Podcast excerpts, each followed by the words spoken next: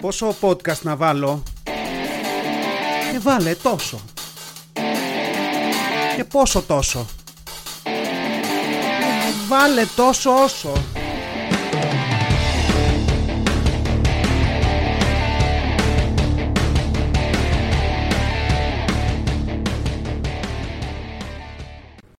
Τόσο όσο podcast, επεισόδιο 19, ένα πριν το 20. Ένα πριν από τη δέσμευση, το ότι θα φτάσω στα 20 επεισόδια που είχα κάνει στον εαυτό μου, είναι οι καλύτερες δεσμεύσεις αυτές. Γιατί άμα τις λες παρά έξω, δεν εκτίθεσαι κιόλας. Και μετά, όταν αν τα καταφέρεις, το λες. Οπότε είναι win-win η φάση. Επεισόδιο 19 και άρτια φυχθεί εις το κλινόν άστι ή κάπως έτσι ε, μετά τις διακοπές του Πάσχα. Γυρίσαμε, φάγαμε την κίνηση της Αρκούδας.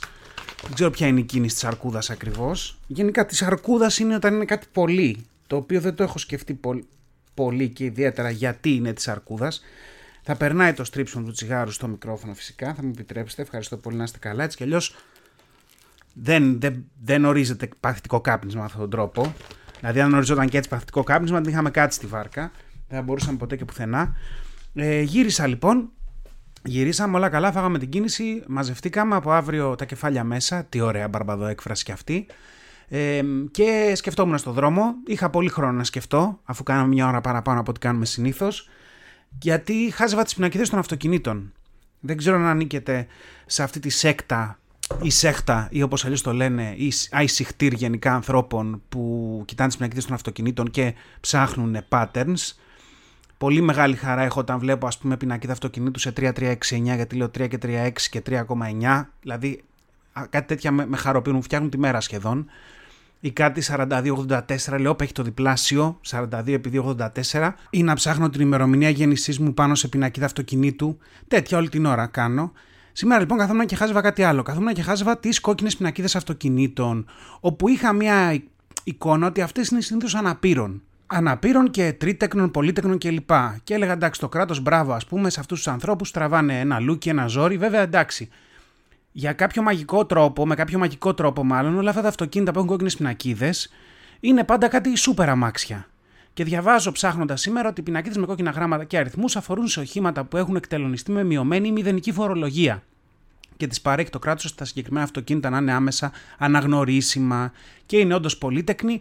Μπορεί να είναι και επαναπατριζόμενοι πολίτες ή ναυτικοί, έτσι, οι οποίοι έχουν την δυνατότητα να φέρουν καινούργια μεταχειρισμένα οχήματα χωρίς να καταβάλουν τέλος ταξινόμησης. Και λέω εκπληκτικά, γιατί είναι ένα μέτρο το οποίο το κάνεις για να βοηθήσεις κάποιες ευάλωτες ομάδες πληθυσμού.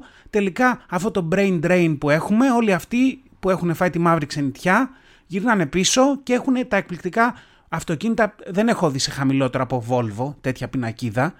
Δηλαδή είναι, είναι μαγικό το ότι ποτέ κανείς πολύτεκνος ή άνθρωπος που δεν έχει αναπηρία μεταξύ μας, συνήθως από κάνα γνωστό, ε, μπορεί να έχουν γονείς και τέτοια και βουτάνε τα αμάξια με μειωμένα τέλη κλπ. Κανείς δεν πάει να πάρει ένα σεϊτσέντο από όλους αυτούς. Όχι, όλα είναι Mercedes, Volvo και τέτοια. Τώρα θα μου πει κάποιος γιατί ασχολείσαι με αυτά. Ασχολούμαι γιατί μπαίνουν και αυτά στην κατηγορία των πραγμάτων όπου είναι καταδικαστέα όταν γίνονται με απάτη και ζηλεύεις λίγο που μπορούν και τα κάνουν άλλοι και δεν μπορείς εσύ και απλά το λες. Εκεί μπαίνουν, σε αυτή την κατηγορία μπαίνουν. Το άλλο μαγικό είναι οι πινακίδες DOC. Οι πινακίδες DOC είναι κάτι πινακίδες που συνήθως τις έβλεπες σε αμάξια που είναι... Παίρνει ο άλλος ένα αυτοκίνητο από ένα περιοδικό ας πούμε να το δοκιμάσει και του δίναν κάποιες προσωρινές τέτοιες πινακίδες για να μπορείς να το κυκλοφορείς χωρίς να χρειαστεί, ας πούμε, για μια δοκιμή ενός αυτοκινήτου από μια αντιπροσωπεία κάποιων ημερών να πάει ο άλλος να πρέπει να ταξινομήσει αυτοκίνητο.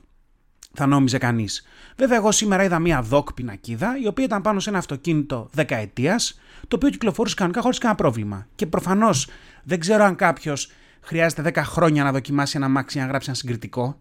Δεν ξέρω, μην φτάσω εκεί, αλλά ναι, υπάρχουν οι πινακίδε πάρα πολύ ωραία που τις έχουν καβατζώσει κάποιοι και μάλλον για να τις βλέπω και τόσο συχνά δεν τους ενοχλεί και κανείς. Δηλαδή δεν τους σταματάει ποτέ κανένας αστυνομικός να τους πει ρε παιδιά, εδώ αυτό το αμάξι είναι 15 ετών, τι δόκ πινακίδα έχει πάνω. Και ψάχνοντας, βέβαια, βρήκα ότι εκεί τελικά είναι η μεγαλύτερη ρεμούλα, γιατί είναι ε, πινακίδες οι οποίες τις παίρνουν ε, αυτοί που μπορούν να τις εκδώσουν και τις βάζουν σε κάτι πανάκριβα αμάξια πάνω, γιατί μπορείς να κυκλοφορείς ένα αυτοκίνητο χωρίς να πληρώνεις τους προβλεπόμενους φόρους, ακόμα και ασφάλιση. Δεν σε υποχρεώνει να έχεις με τις δοκ πινακίδες. Οπότε σκεφτόμουν, καθόμουν και έλεγα ρε παιδάκι μου, εντάξει, να βγάλουμε και μία δικιά μας. Δηλαδή, αφού μάλλον ο καθένας κάνει ό,τι γουστάρει με τις πινακίδες, και αφού προφανώς δεν υπάρχει κανένας έλεγχος για να είναι συνέχεια αυτές οι πινακίδες στο δρόμο, θα βγάλω κι εγώ μία, θα φτιάξω ένα σετ δικές μου πινακίδες που θα ξεκινάμε το δούκου μου. Δούκου μου θα είναι το δικαίωμα. Έτσι θα το λέω. Δούκου μου, παύλα αριθμός. Και να δω αν ποτέ θα με σταματήσει κανείς να με ρωτήσει τι είναι αυτό. Και τι θα κάνει με την απάντηση που θα του δώσω. Θα με πάνε μέσα, θα με πάνε. Θα είναι από την άλλη ένα πολύ ωραίο άρθρο για τις εφημερίδες και ένα ωραίο clickbait για να κάνουμε πιο, πιο γνωστό το podcast. Εκπληκτικό. Podcaster Έφτιαξε δικές του πινακίδες με ε, γράμματα δικού μου, δικαίωμα ή δικό μου, δικό μου επίσης πάρα πολύ ωραίο. Και τον συνέλαβε η αστυνομία και τον πήγε στο αυτόφορο κλπ. Και, και ε, πιο πολλά views και αυτά για το podcast. Κάπως έτσι. Συνέχεια ηχογράφησης, μια διαφορετική μέρα που φαίνεται και από το μπούκομα που έχω, αλλά είμαι ακόμα όρθιος. Και αφού λοιπόν δώσαμε και αυτό το brain fart ε, που είχα καθώς γυρνούσα σπίτι μετά τις διακοπές του Πάσχα πάμε όντως να δούμε τι κάνει το podcast και πώς πάμε από νούμερα η αλήθεια είναι ότι είμαι πολύ χαρούμενος διότι ε, στο YouTube που από ό,τι φαίνεται οι περισσότεροι από το YouTube ακούτε είναι λιγότεροι όσοι παίζουν Google Podcasts, Apple Podcasts κλπ ε, όλα τα επεισόδια πλέον ε, όσα είναι περίπου ένα μήνα και πίσω πιο παλιά έχουν φτάσει στα 100 views αστρονομικά νούμερα ε, αλλά θα ήθελα να πω ότι όντως ακόμα και αυτά τα 100 views είναι μεγάλη χαρά. Χαίρομαι πάρα πολύ που το ακούτε όσο το ακούτε και θέλω μια προσπάθεια να γίνουμε ακόμα περισσότεροι. Δηλαδή, θα το κάνουμε σαν την πυραμίδα. Θα γίνει μια επιχείρηση πυραμίδα εδώ. Θα πει ο καθένας σε τουλάχιστον ας πούμε τρία άτομα για αυτό το εξαιρετικό βέβαια podcast. Έτσι πολύ αντικειμενικά θα πάτε και θα πιάσετε τρεις ανθρώπους που είναι κοντά σας που αισθάνεστε ότι έχετε τα ίδια πράγματα μέσα στο κεφάλι και αφού σας αρέσει εσάς αυτό το podcast θα αρέσει και σε αυτούς και θα τους το πείτε. Είναι λίγο πυραμίδα Παύλα Paid Forward εκείνη η ταινία η παλιά με τον Πιτσιρικά κάπως έτσι. Λοιπόν, και τρεις τους, τρεις τους, τρεις τους, τρεις, μην κάνουμε τα μαθηματικά. Τώρα είναι μεγάλα τα νούμερα, δυσθεώρητα κλπ. Θα γίνει ένας χαμός. Θα πάμε από τα 100 views δηλαδή, θα φτάσουμε τα 1000, τις χιλιάδες κλπ. Κάπως έτσι θα μεγαλώσει. Αλλά σκεφτόμουν τώρα, μια που λέω για επιχειρήσεις πυραμίδες δεν ξέρω έχετε να πάμε και σε αυτά λίγο πίσω στο χρόνο; Έχετε ασχοληθεί ποτέ με τέτοια πράγματα; Μεταξύ μας είμαστε δεν υπάρχει ντροπή. Παραδεχτείτε το στον εαυτό σας τουλάχιστον. Αν έχετε κάνει κάτι τέτοιο να, να πάω λίγο πίσω εδώ και να εξηγήσω τι είναι όλα αυτά τα pyramid schemes όπως τα λένε αυτές οι, οι επιχειρήσεις πυραμίδα. Είναι αυτά τα εκπληκτικά που έχουν παίξει σε καλλιτικά, σταθερές τηλεφωνίες, στα πάντα σχεδόν που σου λέει θα φέρεις εσύ ένα φίλο στην τάδε εταιρεία και μετά θα παίρνεις προμήθεια αν αυτός φέρνει κι άλλου στην εταιρεία και αν αυτός φέρνει κι άλλου στην εταιρεία και δημιουργείται έτσι. Δηλαδή, ξεκινάει κάποιος στην κορυφή μιας πυραμίδας, βάζει από κάτω του πέντε φίλους που φέρνουν κι άλλους φίλους ε, στην εταιρεία. Αυτοί οι πέντε βάζουν άλλους πέντε ο καθένας από κάτω και μεγαλώνει μια πυραμίδα και ο πάνω πάνω είναι ο μάγκας της υπόθεσης που παίρνει προμήθειες σε διαφορετικά ποσοστά από το κάθε επίπεδο της πυραμίδας. Αυτή ήταν μια τεχνική αρκετά παλιά ε, και πολλά χρόνια και εδώ στην Ελλάδα, αλλά ακόμα περισσότερο στο εξωτερικό, που χρησιμοποιούνταν για να αυξηθούν έτσι με αυτόν τον τρόπο πωλήσεις σε καταναλωτικά ή άλλα αγαθά, σε ασφάλειες κλπ. κλπ. Ε, και γενικά έμπαινε πολλοί κόσμος σε αυτό το τρυπάκι.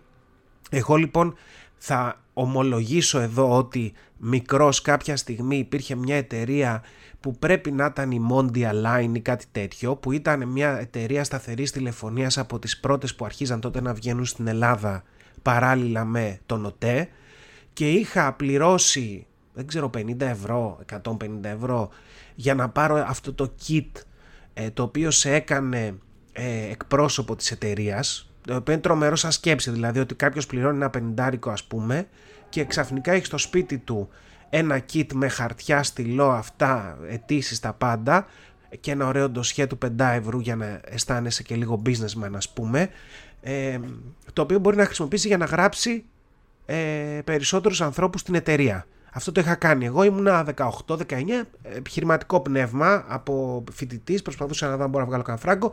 Δεν έγραψα κανέναν. Κάπου σε ένα κουτί τα έχω κρατήσει όλα αυτά μαζί με άλλα ένθυμια βλακείας για να θυμίζω στον εαυτό μου από πού ήρθα και τι έχω κάνει μέχρι τώρα. Ε, και βέβαια, ναι, αυτό πέθανε, δεν δούλεψε ποτέ. Βέβαια, μετά το πήρανε, ε, δούλεψε σε άλλες εταιρείες, ίσως κλπ. Η Mondial Line, από όσο γνωρίζω, έχει μείνει Ε, δεν, έγινε, δεν έγινε ποτέ, δεν μεγάλωσε ποτέ ιδιαίτερα, αλλά είχαμε μπει σε αυτό το τρυπάκι τότε. Και πολύ πρόσφατα η ιστορία που, που έχω έτσι πολύ νοπή στη μνήμη μου και θέλω να μοιραστώ είναι που ένας φίλος από το στρατό, ένας υφάνταρο, που είναι ζήτημα να είχαμε ανταλλάξει 15 προτάσεις στο στρατό ε, να είχαμε κάνει διάλογο περισσότερο από δύο λεπτά μία φορά όσο είμαστε μαζί φαντάρι με θυμήθηκε πριν από 2-3 χρόνια και μου λέει πρέπει να μιλήσουμε, έχω μια ευκαιρία κλπ. Βασικά η αλήθεια είναι ότι δεν μου είπε για ευκαιρία γιατί αν μου είχε πει για ευκαιρία μάλλον δεν θα μιλούσαμε καν. Ήταν σβάσια καιρό έχουμε να τα πούμε, ε, να βρεθούμε που είσαι κλπ. Να έρθω να σε δω. Έρχεται να με δει λοιπόν, θα τον πούμε Κώστα, γιατί δεν θυμάμαι το όνομά του ειλικρινά, και έρχεται να με δει και το πρόβλημα ποιο ήταν ότι ήρθε να με δει μαζί με ένα ξαδερφό του. Δηλαδή εκεί δεν ξεκινάει καλά. Όταν περιμένεις έναν άνθρωπο να πιείτε ένα καφέ, κάνεις το λάθος αυτό. Ξεκινάμε από εκεί. Να πιείτε ένα καφέ. Με έναν άνθρωπο που είσαι να τον δεις 3, 4, 5 χρόνια και ίσως να μην έχεις κανένα λόγο να τον δεις, αλλά έτσι βλαμμένα λειτουργεί το μυαλό μου και χαίρομαι όταν μου λένε να βρεθούμε μετά από καιρό και λέω ναι σε όλους. Και αυτός έρχεται με τον ξάδερφό του. Γνωριζόμαστε τι καλά και καθόμαστε και ξεκινάει ο ξάδερφός του κατευθείαν την πώληση. Αυτό λοιπόν τώρα δεν ήταν ούτε για καλλιντικά, ούτε για ε, ρεύματα, ούτε για νερά, ούτε για τηλέφωνα. Ήτανε παιδιά μου για χρυσό. Γιατί φυσικά τι να σου κάνει η επιχείρηση πυραμίδα με κάτι τόσο πεζό όσο ένα τηλέφωνο, μια σύνδεση σταθερής κλπ. κλπ. Πρέπει να έχει χρυσό η κουβέντα. Δηλαδή να παίζουμε χρυσό, πετρέλαιο κλπ. Λες εσύ, α, θα έχω χρυσό, έτσι αισθάνεσαι σου λέει. Και άρχισε μετά να μου εξηγεί Πέρασε αρκετή ώρα να μου εξηγεί παρά τις αντιρρήσεις μου το πώς μπορώ να αγοράσω χρυσό και πώς θα βάλω άλλους στο τρυπάκι να αγοράσουν χρυσό και θα παίρνω από αυτούς προμήθεια και με το που μου το λέει αυτό του λέω να σε σταματήσω εδώ αυτό μου ακούγεται σαν επιχείρηση πυραμίδα. Όχι, όχι δεν είναι πυραμίδα. Και προσπαθούσε να μου εξηγήσει ένα άλλο γεωμετρικό σχήμα, μια ανεστραμμένη πυραμίδα, γιατί προσπαθούσαν να βγάλουν τη ρετσινιά, οπότε ψάχναν τρόπους να το, να το κάνουν πιο αθώο όλο αυτό. Προφανώς και δεν με έπεισε ε, προφανώς και αυτή ήταν δηλαδή από τις πιο χαμένες ώρες κάπου τόσο κράτησε τη ζωή μου που δεν θα την πάρω ποτέ πίσω. Έφυγα τρέχοντας λίγο πριν τσακωθώ αφού εξηγούσα με κάθε, με κάθε τρόπο και λογικό επιχείρημα που μπορούσα να χρησιμοποιήσω ε, εξηγούσα το γεγονός ότι αυτός ο άνθρωπος είναι απατεώνας και του το έλεγα, του λέω αυτό που κάνεις είναι απατεωνιά δεν κατάφερα προφανώς να τον πείσω για το γεγονός ότι ήταν απατεώνας. Συμφωνήσαμε ότι διαφωνούμε στο τέλος. Αποχαιρέτησα τη χαμένη ώρα και έφυγα και δεν ξανακανόνισα τέτοιο καφέ με κανέναν άνθρωπο που είχα να δω τόσο πολύ καιρό και που δεν είχα κανένα λόγο να τον δω. Δεν ξέρω, έχετε μπλεχτεί σε τέτοιες φάσεις ε, που σας υπόσχονται αγορές χρυσού και πραγματικά δηλαδή παγώνει ο εγκέφαλός μου με αυτούς τους ανθρώπους που ασχολούνται με αυτά. Δηλαδή παγώνει ο εγκέφαλός μου με αυτή την, την, τη σκέψη που περνάει κατευθείαν από το μυαλό κάποιου λογικού ανθρώπου ότι τι δουλειά έχω εγώ με το χρυσό. Εγώ, ο Κώστας, ο Βαρβάκουλας από τα κάτω πετράλωνα να ασχοληθώ να πουλάω χρυσό και να βγάζω λεφτά από αυτό. Πού τοποθετώ τον εαυτό μου στην εξελικτική κλίμακα του ανθρώπινου είδους ή τέλος πάντων στο μέσο IQ της ανθρωπότητας ώστε να βρεθώ στη θέση που να είμαι μόνο εγώ που έχω αυτή την τεράστια ευκαιρία και δεν την έχει συνειδητοποιήσει κανένας άλλος και δεν έχει μεγαλώσει αυτό σε κλίμακα τόσο ώστε να ασχοληθούν άνθρωποι που τα έχουν σπουδάσει αυτά, αλλά ήρθανε σε μένα που το πρωί μπορεί να δουλεύω οπουδήποτε και να έχω βγάλει το λύκειο με το ζόρι ε, και να μου πούν όλο αυτό το πράγμα για να βγάλω εγώ λεφτά. Δηλαδή πραγματικά είναι τρομερό. Είναι ένα επίπεδο με χαρτορίχτρες αυτό το πράγμα νομίζω που νομίζει ο άλλος όντως ότι ο ίδιος εκείνος έχει αυτή την εκπληκτική ευκαιρία και είναι από τους λίγους που το έχουν καταλάβει και πρέπει να προλάβει να το κάνει γρήγορα και να βάλει κι άλλους. Και πραγματικά όλη μου η συμπάθεια και όλο μου το, το, το, το είναι πηγαίνει στους ανθρώπους αυτούς τους δύσμυρους σαν τον εαυτό μου που βρίσκονται στην απέναντι μεριά του τραπεζιού και κάνουν αυτή την κουβέντα με κάποιον που προσπαθεί να τους πείσει για όλο αυτό και σε εκείνες τις δύσμυρες θιάδες και γιαγιάδες και οτιδήποτε που λένε άντε το παιδί παλεύει τόσα χρόνια να κάνει κάτι με δουλειά ας αγοράσω δύο δράμια χρυσόμπας και το βγάλω από αυτή την κατάσταση και τελικά όλα αυτά τα λεφτά προφανώς τα μαζεύει ένας πάνω πάνω πάνω πάνω πάνω στην πυραμίδα ο οποίος δεν είναι ο Κώστας από τα κάτω πετράλαινα είναι κάποιος άλλος και είναι όλοι αυτοί οι οποίοι έχουν τις κοτεράρες και όλα αυτά και τις βιλάρες και ίσως κάποια στιγμή πάνε και φυλακή αλλά κοίτα που συνήθως δεν πηγαίνουν.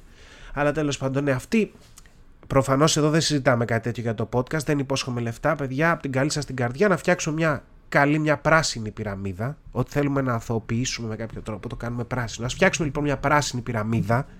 Πράσινο από το περιβάλλον, όχι από το χρώμα του χρήματος, για να προωθήσουμε αυτό το δύσμηρο podcast να φτάσει κάπου καλύτερα, ρε παιδί μου, λίγο κάπου καλύτερα. Να ακούνε λίγο περισσότεροι άνθρωποι αυτά τα ωραία ενδιαφέροντα, λέμε τώρα πράγματα που μου έρχονται στο κεφάλι και αναλύω. Και μιλώντας έτσι για εύκολους τρόπους να βγάλει κανείς λεφτά, σκεφτόμουν αυτό, την προσπάθεια που, που έχω κάνει και εγώ στο παρελθόν ίσως, περισσότερες από μία φορές και που μπορούμε να κάνουμε πολύ και που κάνουν και αυτοί οι τύποι που πάνε στο, στο υπόγειο με τους δράκους, αυτό το Dragon's Den πώς το λένε και πιτσάρουν ιδέες, ε, τις ιδέες του ενός εκατομμυρίου. Σκεφτόμουν αυτή την προσπάθεια ε, που κάνουν κάποιοι αυτό να βρουν μια ιδέα που θα τους ε, σώσει οικονομικά, που θα τους λύσει όλα τα προβλήματα οικονομικά και θα τους κάνει ας πούμε να βγάλουν ένα σκασμό λεφτά. Ε, εγώ σπούδασα και οικονομικά έτσι, σπούδασα οικονομικά που είναι η μόνη επιστήμη επιστήμη εισαγωγικά που δεν αποτελείται από κανένα φυσικό νόμο, δηλαδή δεν προκύπτει από κάπου από τη φύση, είναι man-made. Είναι, την έχουμε φτιάξει, την έχουμε ορίσει άνθρωποι.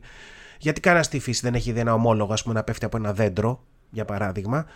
Ε, και σπουδάζοντα οικονομικά και όπως όλοι οι συμφοιτητές, περισσότεροι σκεφτόμασταν στη ζωή μας ότι κάποια στιγμή θα μπορούσαμε να βρούμε μια ιδέα, μία ρε παιδί μου, για να κάνουμε την καλή.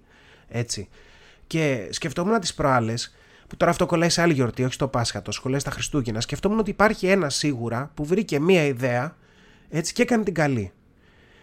Μιλάω, μιλάω για τον τύπο που έφτιαξε τους φουσκωτούς Άγιους Βασίλειδες. Μιλάω για τον τύπο, τους ξέρετε αυτούς τους φουσκωτούς Άγιους Βασίλειδες, λογικά τους είχατε όλοι σαν παιδιά. Και αυτό που μου έκανε τρομερή εντύπωση είναι ότι υπάρχουν ακόμα. Δηλαδή υπάρχουν αυτοί οι φουσκωτοί Άγιοι Βασίλειδες που είναι περίπου, ξέρω εγώ, 60-70 εκατοστά ύψος πόσο είναι. Με το, με το ίδιο άθλιο σχέδιο, αυτή που, αυτό το φουσκωτό έκτρωμα, που είναι με, σαν χόμπιτ, ας πούμε, που έχει μια άσπρη γενιάδα, η οποία δεν κάνα καν τον κόπο να την ενσωματώσω στο υπόλοιπο σώμα, αλλά είναι μια άσπρη γενιάδα που πιάνει από μια μεριά του σαγωνιού του Άι Βασίλη στην άλλη και στο μέσο δεν πάει πουθενά, οπότε μπορεί να τη σηκώσει πάνω και να την κάνεις και ε, μαλλί, να την πας στη μέση και να την κάνεις μουστάκι. Έτσι, δεν την ενσωματώσαν στο σώμα, εωρείται μπροστά από το πρόσωπο του Άγιου που κρατούσε ένα γλυφιτζούρι για κάποιο λόγο ε, που το κράτουσε σαν σα μαγκούρα ας πούμε και κάποιοι από αυτούς είχαν και στην πλάτη έναν, έναν ενσωματωμένο σάκο που έμοιαζε πιο πολύ σαν καμπούρα μέσης αυτός, δεν ήταν σάκος ακριβώς, ήταν μια χαμηλή καμπούρα με αυτή την με, μια χαζή φάτσα που πραγματικά τον είδα πρόσφατα στα τζάμπο και παίρνω πάντα έναν έτσι, γιατί, γιατί μου θυμίζει την παιδική μου ηλικία. Δηλαδή, παίρνω κάθε χρόνο έναν, τον επόμενο χρόνο πας να τον φουσκώσεις, αυτός έχει σκάσει, δεν φουσκώνει σωστά. Οπότε πας γιατί είναι και φτηνή και παίρνεις άλλον έναν. Και βέβαια υπάρχουν μαζί και αντίστοιχα, είδα και τα ελαφάκια που είχαμε τότε, αντίστοιχο ελάφι, το οποίο είναι λίγο καλύτερη η σχεδίασή του, το, το σχέδιό του από τον Άγιο Βασίλη, αλήθεια είναι.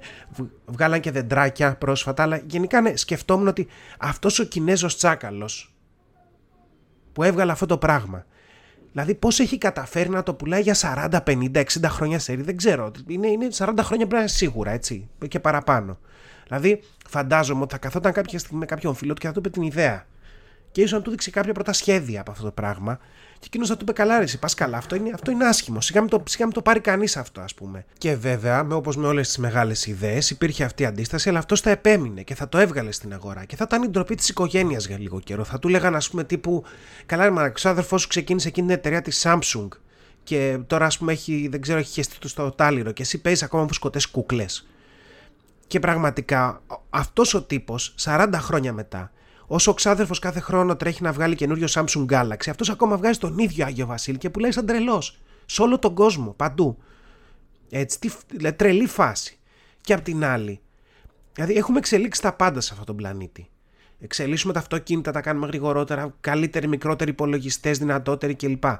Και αυτό το χάλι ήταν ό,τι καλύτερο μπορούσαμε να κάνουμε σε φουσκωτό Άγιο Βασίλη. Δηλαδή, πραγματικά, και νομίζω ότι και ο ίδιος δεν μπορεί να το πιστέψει. Δηλαδή ο ίδιος που το έβγαλε δεν μπορεί να το πιστέψει. Δηλαδή ότι κανείς άλλος επιχειρηματίας δεν έχει ασχοληθεί με κάτι που πουλάει τόσο πολύ και αυτός μπορεί και βγάζει το ίδιο πράγμα τόσα χρόνια και πουλάει σαν τρελός. Το έχει αφήσει παιδιά ίδιο και απαράλλαχτο την πρώτη του έκδοση. Σπαστικά ίδιο. Έτσι. Δηλαδή προσπαθείς να φουσκώσεις ένα τέτοιο και βλέπεις ότι έχει τόσα χρόνια την ίδια μικρή και στενή σπαστική βαλβίδα, έτσι, που είχε πάντα. Αυτή που πρέπει να φυσήξει τόσο δυνατά, που στο τέλος καταλήξεις να το φουσκώνεις με το αίμα σου αυτό το πράγμα. Δηλαδή δεν έχουν κάνει το βασικό upgrade να του βάλουν μια βαλβίδα ασφαλείας, μια καινούρια βαλβίδα. Έτσι και όταν, την, ε, όταν το φουσκώσεις, αν δεν το κλείσεις πολύ γρήγορα, αρχίζεις και χάνει πάλι τον αέρα.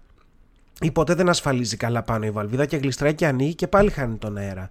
Δηλαδή δεν μπορούν να βάλουν μια βαλβίδα ασφαλείας σαν αυτές που έχουν σε κάτι στρώματα θαλάσσης ή σε φουσκωτές βάρκες, που ακόμα και αν ανοίξει η βαλβίδα μετά, δεν ξεφουσκώνει η βάρκα, κρατάει μέσα τον αέρα. Αυτές τις βαλβίδες πρέπει να τις δαγκώσεις λίγο στη μέση και να φυσήξεις για να, ταυτόχρονα για να την φουσκώσεις. Έτσι που θέλει ε, δάγκωμα και φύσιμα, που είναι, αν το καλοσκεφτείς, είναι ακριβώς το αντίθετο από την πίπα. Έτσι. Και βέβαια με αυτόν τον παραλληλισμό και αυτή τη σύνδεση, δεν μπορώ να συνεχίσω μετά από αυτή τη σύνδεση της, ε, του φουσκωτού παιχνιδιού με την πεολυχία, θα σταματήσω κάπου εδώ αυτό το segment, δεν έχει να δώσει κάτι άλλο. Μέχρι το κλείσιμο του podcast θα πάμε σε ειδήσεις από το παγκόσμιο ιστό και να ευχαριστήσω πάρα πολύ τους ε, πιστούς του podcast και τους φίλους και τις φίλες που στέλνετε πάρα πολύ ωραία άρθρα τα οποία είναι εντάξει κάποια από αυτά που μου στέλνετε για να βάλω σαν υλικό στο podcast είναι τόσο αστεία από μόνα τους που δεν μπορώ να χτίσω εκεί πάνω τίποτα άλλο. Εντάξει δηλαδή ή μπορώ να χτίσω πολύ λίγα πράγματα. Για παράδειγμα το γεγονός ότι κάποιος σε κάποιο σημείο της Αττικής νοικιάζει μαγαζί εστίασης και δίνει ε, τους έξι πρώτους μήνες δώρο τα ενίκια και το βάζει αυτό στην αγγελία είναι μαγικό από μόνο του. δηλαδή δεν μπορώ να κάνω κάτι άλλο εκεί πάνω. Το μόνο που μπορώ να σκεφτώ είναι ότι το επόμενο βήμα από αυτό θα ήταν πέρα από 6 μήνες ενίκεια που θα χαιρόμουν πάρα πολύ αν μου τα έδινε κάποιος στη Νέα Σμύρνη, αν ακούει κανείς εκεί έξω, να δίνουμε να λέμε και ότι έχουμε και ε, ας πούμε σε αυτό το μαγαζί 10 θαμώνες, δηλαδή δίνονται 6 μήνες ενίκεια δώρο και 15 θαμώνες που είναι εκεί όλη μέρα και, ας πούμε, και κάνουν 5 ευρώ, 10 ευρώ το μήνα, το, την ημέρα, συγγνώμη, λογαριασμό, ώστε ο υποψήφιος υποψήφιος ενοικιαστής να το μετρήσει και αυτό. Δηλαδή, δίνεται μαγαζί μαζί με τους θαμώνες του. Είναι βιδωμένοι στις καρέκλες, στα τραπέζια. Ε, τους μαζεύετε το βράδυ όταν μαζεύετε τις καρέκλες τους βγάζετε πάλι το πρωί ε, για να φαίνεται και γεμάτο κλπ δεν μπορώ να φανταστώ κάτι άλλο εκεί πάνω αλλά αυτό που, που διάβαζα επίσης και μου άρεσε εκπληκτικά ήταν αυτό το νέο για ένα κύκλωμα μια σπήρα Ρωμά με έδρα το Ζεφύρι και την Αγία Βαρβάρα που κατάφεραν να βγάλουν περίπου 2 εκατομμύρια ευρώ. Αυτοί ήταν hackers Ρωμά, δεν ήταν απλοί Ρωμά, ήταν hackers, το οποίο είναι μαγικό. Είναι μαγικό γιατί πάει κόντρα σε ένα στερεότυπο που δεν μπορεί να φανταστεί κανείς Ρωμά hacker, αλλά να που υπάρχουν και να που είναι και πολύ καλοί από ό,τι φαίνεται. Κατάφεραν να εξαπατήσουν Μητροπολίτη και μοναχές λέει εδώ. Ε, είχαν αρχηγείο την Αγία Βαρβάρα και το Ζεφύριο που δεν έχει πολύ πρόσβαση αστυνομία. Ε, Επίσης εκπληκτικό, δηλαδή είναι το άβατο. Δηλαδή στην Ελλάδα, αν θες να κάνεις πύρα hackers, πα ε, σε τέτοιες περιοχές, πηγαίνεις μετά στην Κρήτη σε κάτι χωριά πάνω στο βουνό που δεν πατάει άνθρωπος ούτε να μετρήσουν τα νερά και τα τις καταναλώσεις από τη ΔΕΗ, ας πούμε. αυτά τα χωριά στην Κρήτη που κυκλοφορούν ακόμα με κάτι κλεμμένα περιπολικά που τα έχουν κάνει οχήματα του χωριού έτσι και βλέπεις ε, μπορεί το χωριό να έχει και κλούβα ας πούμε της αστυνομίας και να κάνει δρομολόγια μέσα στο χωριό για θελήματα και για τέτοια. Σε τέτοια μέρη πας και τα κάνεις αυτά. Ή πας στο Άγιο Όρος που πάλι είναι άβατο. Βέβαια εδώ έχουμε conflict γιατί μάλλον από το Άγιο Όρος τα φάγανε με τους Μητροπολίτες και τις ε, μοναχές. Έτσι και κατάφεραν να εξαπατήσουν πάρα πολύ κόσμο. Είναι μαγικό. Δηλαδή αυτός σαν είδηση είναι μαγικό. Φαντάζομαι μετά ντάτσουν εγώ που τα έχουν μετατρέψει σε σπίτια και τα βλέπει στο δρόμο με τα ταλέπορα τα παιδιά και όλη την οικογένεια πίσω στον Datsun. Φαντάζομαι μια τέτοια κατάσταση όπου πίσω αντί να υπάρχει οικογένεια υπάρχουν 4-5 hacker που είναι με φωτοβολταϊκά πάνω στον Datsun συνδεδεμένα τα μηχανήματα και χακάρουν όσο πηγαίνει τον Datsun ας πούμε. Μια τέτοια κατάσταση. Και ψάχνω παραπάνω και βλέπω ότι το είχαν κάνει και καλά. Δηλαδή αυτοί παίρνανε τηλέφωνο ε, και επικοινωνούσαν για κάποια εξόφληση χρέους ας πούμε στους ε, ανυποψίαστους, στα ανυποψίαστα θύματα και στέλνανε στο ηλεκτρονικό ταχυδρομείο των θυμάτων ένα link το οποίο πήγαινε σε ένα περιβάλλον που ήταν ίδιο με την τράπεζα. Δηλαδή το είχαν φτιάξει έτσι ώστε ήταν το ίδιο με την τράπεζα και έβαζε όλους τους κωδικούς τους, τσιμπάγαν από πίσω και πηγαίνανε και κάνανε μετά με τους κωδικούς της τράπεζας ανενόχλητη τις μεταφορές που θέλανε. Ήτανε και λίγο βέβαια, είναι και λίγο σύγχρονη ρομπέν των δασών. Γιατί αν ψάξει κανείς τα άρθρα που βρίσκω εγώ στο ίντερνετ, παίρνανε λεφτά και από ανθρώπους που μάλλον δεν τα είχαν βγάλει και με τους πιο νόμιμους, νομιμοφανείς και λοιπά τρόπους. Ε, βέβαια δεν τα δίνανε και πουθενά ε, σε άνθρωπους που μπορεί να είχαν ανάγκη. Ε, τα παίζαν στο καζίνο. Οπότε ήταν μια αναδιανομή πλούτου κατά κάποιο τρόπο από ανθρώπους που τα είχαν σε άλλους που τα είχαν και μετά είχαν ακόμα περισσότερα. Ε, αλλά ναι, έχει, έχει πλάκα εντωμεταξύ γιατί έχουν μια λίστα θυμάτων και ξεχωρίζουν πράγματα. Δηλαδή, ξεχωρίζει μια μοναχή της Καθολικής Εκκλησίας στην Ερμούπολη της Σύρου, από την οποία επεξαίρεσαν κοντά 50.000 ευρώ. Τώρα θα μου πείτε, δικαιολογείται ο καθένας να έχει τις οικονομίες του, σίγουρα. Ρωτάει άραγε κανείς ε, πώς πήραν 50.000 ευρώ που τα βρήκε τα 50.000 καμιά μοναχή; Τα μάζεψε μοναχιά της; Γιατί εντάξει, τώρα 50.000 δεν μαζεύονται και έτσι για να στα φάνε. Και απ' την άλλη βέβαια φαντάζομαι η μοναχή θα έβαλε τα firewall της τώρα, θα έχει όλα τα, όλες τις προστασίες της, γιατί ως γνωστόν ό,τι δεν σε χακάρει σε κάνει πιο μοναχό. Αυτό ήταν το, το αρθράκι με τους Ρωμά hacker. Είναι φανταστικό, δηλαδή κάποιες φορές ούτε σε σενάρια δεν μπορείς να σκέφτεσαι να τα φτιάξεις αυτά και να που συμβαίνουν και να που η πραγματικότητα ξεπερνάει τη φαντασία σε κάποιες περιπτώσεις. Αυτά και για σήμερα. Μιλήσαμε για πινακίδες αυτοκινήτων, είπαμε για απάτες, για πυραμίδες, μιλήσαμε για μαγαζιά που ενοικιάζονται μαζί με τους θαμώνες τους, πήγαμε σε Άγιους Βασίλειδες πριν από αυτό ε, και σε εκπληκτικές επιχειρηματικές ιδέες και κλείσαμε με Ρωμά Hacker. Δεν μπορεί να κλείσει καλύτερα αυτό το επεισόδιο. Ε, τόσο όσο podcast, επεισόδιο 19, έφτασε στο τέλος του με ένα κρύωμα που το βλέπω ότι ήρθε για να μείνει. Θα τα πούμε στο επόμενο επεισόδιο ορόσημο, στο 20. Να είστε καλά και να περνάτε όπως θέλετε. Φιλιά πολλά. Ήταν ένα podcast τόσο όσο. Μέχρι να τα ξαναπούμε, να γκρινιάζετε λιγότερο, να γελάτε περισσότερο και να περνάτε όμορφα. Κάπου εδώ είχα βάλει ένα πάρτε φροντίδα εκ του αγγλικού take care και οι φίλοι μου μου είπαν ότι ήταν πολύ cringe και το έβγαλα. Ή μήπως όχι. Φιλιά πολλά.